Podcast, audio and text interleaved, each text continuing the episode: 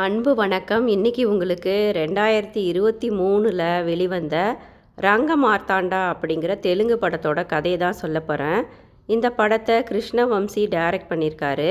இளையராஜா அருமையாக இந்த படத்துக்கு இசையமைச்சிருக்காரு. பணம் பத்துமே செய்யுங்க. அப்படிப்பட்ட கதை இது. ராகவா ராவ் ஒரு மிகச்சிறந்த நாடக கலைஞன். தெலுங்கு நாடகங்களை எழுதி அரங்கேற்றி உலகெங்கிலும் பல வருடங்களாய் புகழ்பெற்ற பல நாடகங்களை கொண்டு சென்றவர் இவர். நாடகத்துறையில் இவரது உயர்வுக்கு மிக உதவியாக காரணமாக இருந்து வருபவர் இவரது நெருங்கிய நண்பர் சக்கரபாணி. சக்கரபாணியும் நாடக நடிகர்தான். சக்கரபாணிக்கு திருமணமாகி மனைவி உண்டு பிள்ளைகள் இல்லை. குழந்தைகள் இல்லாத காரணத்தினால் வாழ்க்கையில் அவருக்கு பிடிப்பு என்பதே இல்லை. எப்போதும் குடித்து கொண்டே இருப்பார் அவர். அவரது மனைவியோ மிக சாது.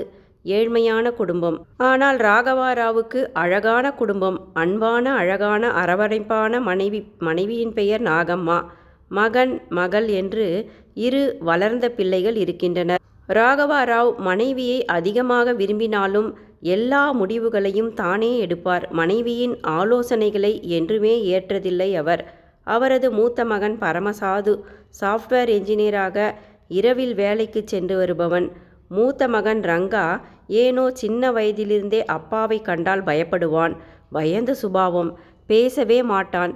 வீட்டிலும் தன் கருத்தை என்றுமே அவன் எடுத்து வைத்தது கிடையாது. இப்போது திருமணமாகி கீதா என்கிற மனைவியும் சின்ன ஒரு பெண் குழந்தையும் அவனுக்கு உண்டு. ரங்காவின் மனைவி கீதாவும் அவன் வேலை செய்யும் அதே கார்ப்பரேட் கம்பெனியில்தான் இரவு வேலை செய்து கொண்டிருக்கிறாள். கணவன் ரங்காவை விட அதிக சம்பளம் அவளுக்கு. சாமர்த்தியம் திறமை வாய்ப்பேச்சு எல்லாமே உண்டு அவளுக்கு. நவநாகரிக வாழ்க்கையின் மீது ஆசைப்படுவாள். படோபகாரமாக வசதியாக வாழ விருப்பம் அவளுக்கு. சம்பாதிக்கும் திமிரும் அவளுக்கு அதிகம். அடுத்த மகள் ஸ்ரீதேவி செல்லப்பெண் முறையாக சங்கீதம் பயின்றவள். அவசர புத்தியும் வாய்த்துடுக்கும் அதிகம். ஸ்ரீதேவி மிக பிரபலமான ஒரு யூடியூபரை காதலிக்கிறாள். ஸ்ரீதேவியின் காதலன் அந்த ராகுல் யூடியூபில் மிக பிரபலம். அனாதை புது பணக்காரன் ஆனால் மிக நல்லவன். மியூசிக் ஆல்பங்களை ரிலீஸ் செய்பவன். தானே பாடல்கள் எழுதி மியூசிக் செய்து தனது வலைத்தளத்தில் வெளியிட்டு லட்சங்களில் சம்பாதித்து வருபவன். ஸ்ரீதேவி அவனுடன் சேர்ந்து பாடல் பாட துவங்கி பிறகு அவனை காதலித்து இருவரும் உயிருக்குயிராக காதலிக்க ஆரம்பித்து விட்டனர். ஸ்ரீதேவி தன் காதலன் ராகுலை பெற்றோர்களுக்கு அறிமுகம் செய்து வைக்கிறாள். பெற்றோர்களின் சம்மதத்துடன் ஸ்ரீதேவுக்கு ராகுலுடன் கோலாகலமாக திருமணம் நடந்து முடிகிறது. மகளுக்கு சிறப்பாக நல்ல செல்வங்களை வழங்கி திருமணத்தை செய்து முடித்தார் ராகவாராவ். ராகவாராவுக்கு நாடக கலைத்துறையில் அவர் செய்த சேவையை பாராட்டி பட்டமும் ஒரு பெரிய தங்க காப்பும் வழங்கப்படுகிறது. தெலுங்கு மக்களை அவர் உலகளவில் பெருமைப்பட வைத்ததாக அவரின் நாடகங்கள் மிகவும் பிரபலமானதாக பெயர் பெற்றதாக விளங்கி வருவதாக பாராட்டு பெறுகிறார் ராகவராவ். அதன் பிறகு மிகுந்த மனநிறைவோடு இருந்த ராகவராவ் நாடகத்துறையிலிருந்தும் ரிட்டையர்மெண்ட் அறிவித்து விடுகிறார். பின்னர் தனது ஒரே சம்பாத்தியமான சிட்டிக்கு நடுவில் இருக்கும் அந்த வீட்டை தனது மருமகளின் பெயருக்கு மாற்றி எழுதி வைத்து விடுகிறார். மனைவி நாகம்மா கேட்கிறார் ஏன் இப்போதே வீட்டை மருமகளுக்கு எழுதி வைத்து விட்டீர்கள்? என்னையும் ஒரு பேச்சும் கேட்கவில்லையே என்று ராகவாராவ் பதிலுக்கு சொல்கிறார் மகளுக்கு நிறைவா செஞ்சிட்டேன். என்னைக்கு இருந்தாலும் இந்த வீடு என்னோட ஒரே மகனுக்கு தானே? அவனோ ஒரு பயந்தாங்கோலி மருமகள் நல்லா சாமர்த்தியசாலி. செல்வத்தை நல்லா பெருக்குவா. நல்லா சம்பாதிக்கிறா. அதனால தான் அவ பேருக்கே எழுதி வச்சிட்டேன். இனி நமக்கு என்ன இருக்குது நம்ம பேத்தி கூட விளையாடணும். அவளை நல்லா கவனிச்சுக்கணும். அவ்வளவுதானே? என்கிறார் ராகவராவ். பேத்தியை பள்ளிக்கு கொண்டு விடுவது அழைத்து வருவது நண்பன் சக்கரபாணியோடு அரட்டை என்றும் சந்தோஷமாகவே ராகவாராவின் வாழ்க்கை சென்று கொண்டிருக்கிறது. சில மாதங்களில் மருமகள் கீதாவுக்கு இந்த பழைய வீடு பிடிக்கவில்லை என்றும் இந்த வீட்டை இடித்துவிட்டு இந்த பெரிய இடத்தை பில்டர்ஸ்களுக்கு கொடுத்துவிட்டால் அதற்கு பதிலாக அவர்கள் அப்பார்ட்மெண்ட் கட்டிவிட்டு நமக்கு இரண்டு அப்பார்ட்மெண்ட்டு நமக்கு வசதிக்கு ஏற்றபடி கட்டித்தருவார்கள் என்று சொல்கிறாள். நமக்கு இரண்டு அப்பார்ட்மெண்ட் கிடைத்தால் ஒன்றில் நாம் இருக்கலாம் மற்றொன்றில் மாமனாரும் மாமியாரும் இருக்கலாம் என்று கணவன் ரங்காவை நச்சரிக்க ஆரம்பிக்கிறாள் கீதா. ராகவாராவ் பார்த்து பார்த்து கட்டிய அந்த பழைய மாடல் சொந்த வீட்டை இடிக்க ஏற்பாடுகள் விரைவாக செய்துவிடுகிறாள் கீதா. ராகவாராவ் மருமகளிடமும் மகனிடமும் தான் உயிரோடு இருக்கும் வரையாவது இந்த வீடு அப்படியே இருக்கட்டும் என்று கெஞ்சுகிறார். மகன் வாயே திறக்கவில்லை. மருமகள் தனது முடிவில் உறுதியாக இருந்தால் வீடு இடிக்கப்பட்டு இடம் பில்டர்ஸுக்கு கொடுக்கப்பட உள்ளது. அவர்கள் அப்பார்ட்மெண்ட் கட்டி முடிக்க இன்னும் இரண்டு வருடங்கள் ஆகலாம். அதுவரை மருமகள் கீதா தனது கணவன் மற்றும் ஒரே மகளுடன் அதே ஊரிலுள்ள தன்னுடைய தாய் வீட்டிற்கு செல்ல முடிவெடுத்து விட்டாள். போக இடமில்லாமல் இப்போது ராகவாராவ் தனது மகள் வீட்டுக்கு போக முடிவெடுக்கிறார்.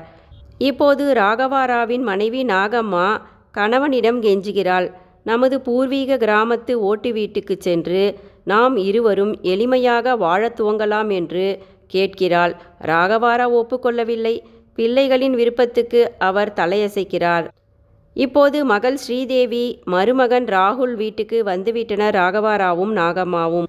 இந்த நிலையில் நண்பர் சக்கரபாணியின் மனைவியும் இறந்துவிட்டாள். நண்பர் சக்கரபாணி தனிமையில் வாடுகிறார்.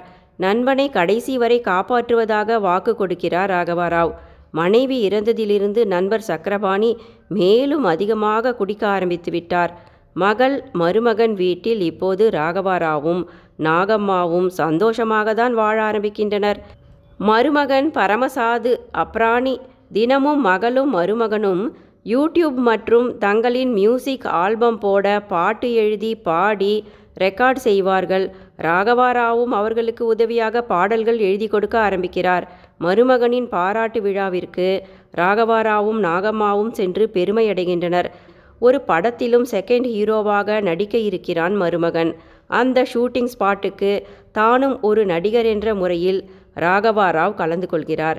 இன்றைய தலைமுறையினரின் சிந்தனையும் நடிப்பும் பேச்சும் ராகவாராவுக்கு துளியுமே பிடிக்கவில்லை. தனது கருத்துக்களை அவர் அந்த ஷூட்டிங் ஸ்பாட்டில் சொல்லிக்கொண்டே இருக்கிறார். எல்லா விஷயங்களிலும் அப்பா ராகவராவ் மூக்கை நுழைப்பது மகள் ஸ்ரீதேவிக்கு பிடிக்கவில்லை. அப்பாவை கண்டிக்க ஆரம்பிக்கிறாள் அவள். அவ்வப்போது அதட்டவும் செய்கிறாள். நாளாக நாளாக இவர்களது மதிப்பு மகளிடம் குறைந்து கொண்டே வருகிறது. அவ்வளவு பெரிய வீட்டில் வேண்டாத பொருட்களை வைத்திருக்கும் ஒரு அறையில்தான் ராகவாராவையும் நாகம்மாவையும் தங்க வைக்கிறாள் மகள்.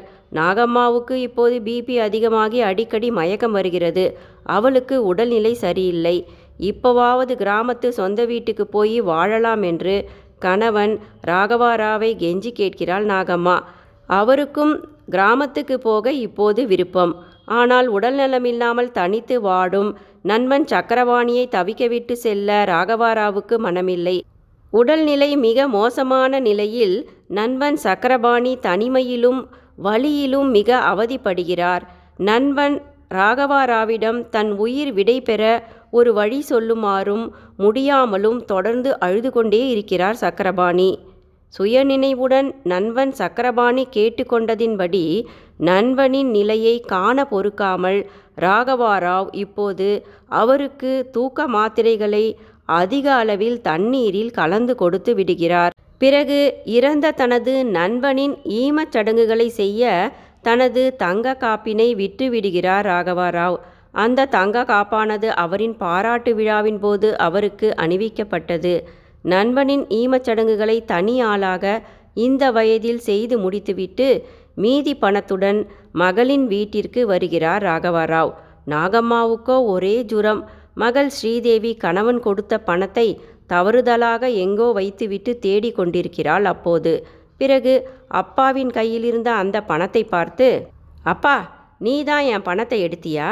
கேட்டுட்டு எடுக்கக்கூடாது. அது என் புருஷனோட பணம். எவ்வளவு நேரமாக தேடிக்கிட்டு இருக்கேன். எதுக்காக என்னை கேட்காம எடுத்த? இனி இந்த மாதிரி செய்யாத அப்படின்னு அப்பா மீது கோபப்படுகிறாள் ஸ்ரீதேவி. மகள் தன் மீது சுமத்திய திருட்டு பட்டத்தினால் கூனி குறுகி போனார். நாகம்மாவால் மகளின் செயலையும் பேச்சையும் தாங்கிக் கொள்ளவே முடியவில்லை. அப்போது அங்கு வந்த மகள் ஸ்ரீதேவியின் கணவன் ராகுல் பணத்தை தான் தான் செலவுக்காக எடுத்துக்கொண்டதாக சொல்கிறான். இப்போது உண்மை புரிந்து ஸ்ரீதேவி அழுகிறாள். தன் அவசர புத்தியினால் ஸ்ரீதேவி தலை குனிந்தாள்.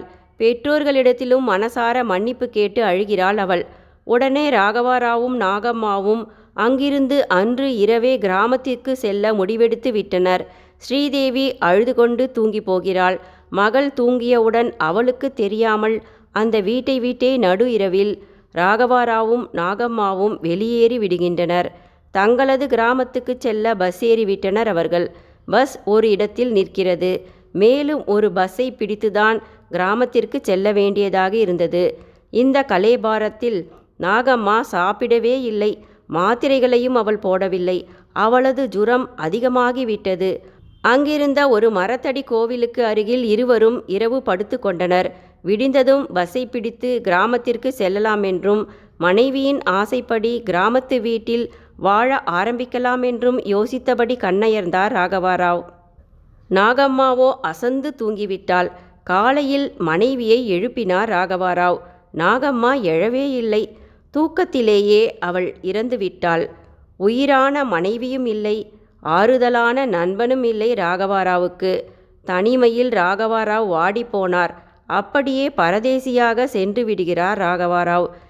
இங்கு மகனும் மகளும் அப்பாவை தேடுகின்றனர். நாட்கள் நகருகிறது. அவர் நடித்த அவருக்கு சோறு போட்டு வாழ்வு தந்த அந்த நாடக கம்பெனி தீயில் எரிந்துவிட்டதாக செய்தி அறிந்து ஊர் திரும்புகிறார் ராகவாராவ். தந்தை வந்ததை அறிந்து மகனும் மகளும் குடும்பத்துடன் வந்து மன்னிப்பு கேட்டு காலில் விழுந்து அழுகின்றனர்.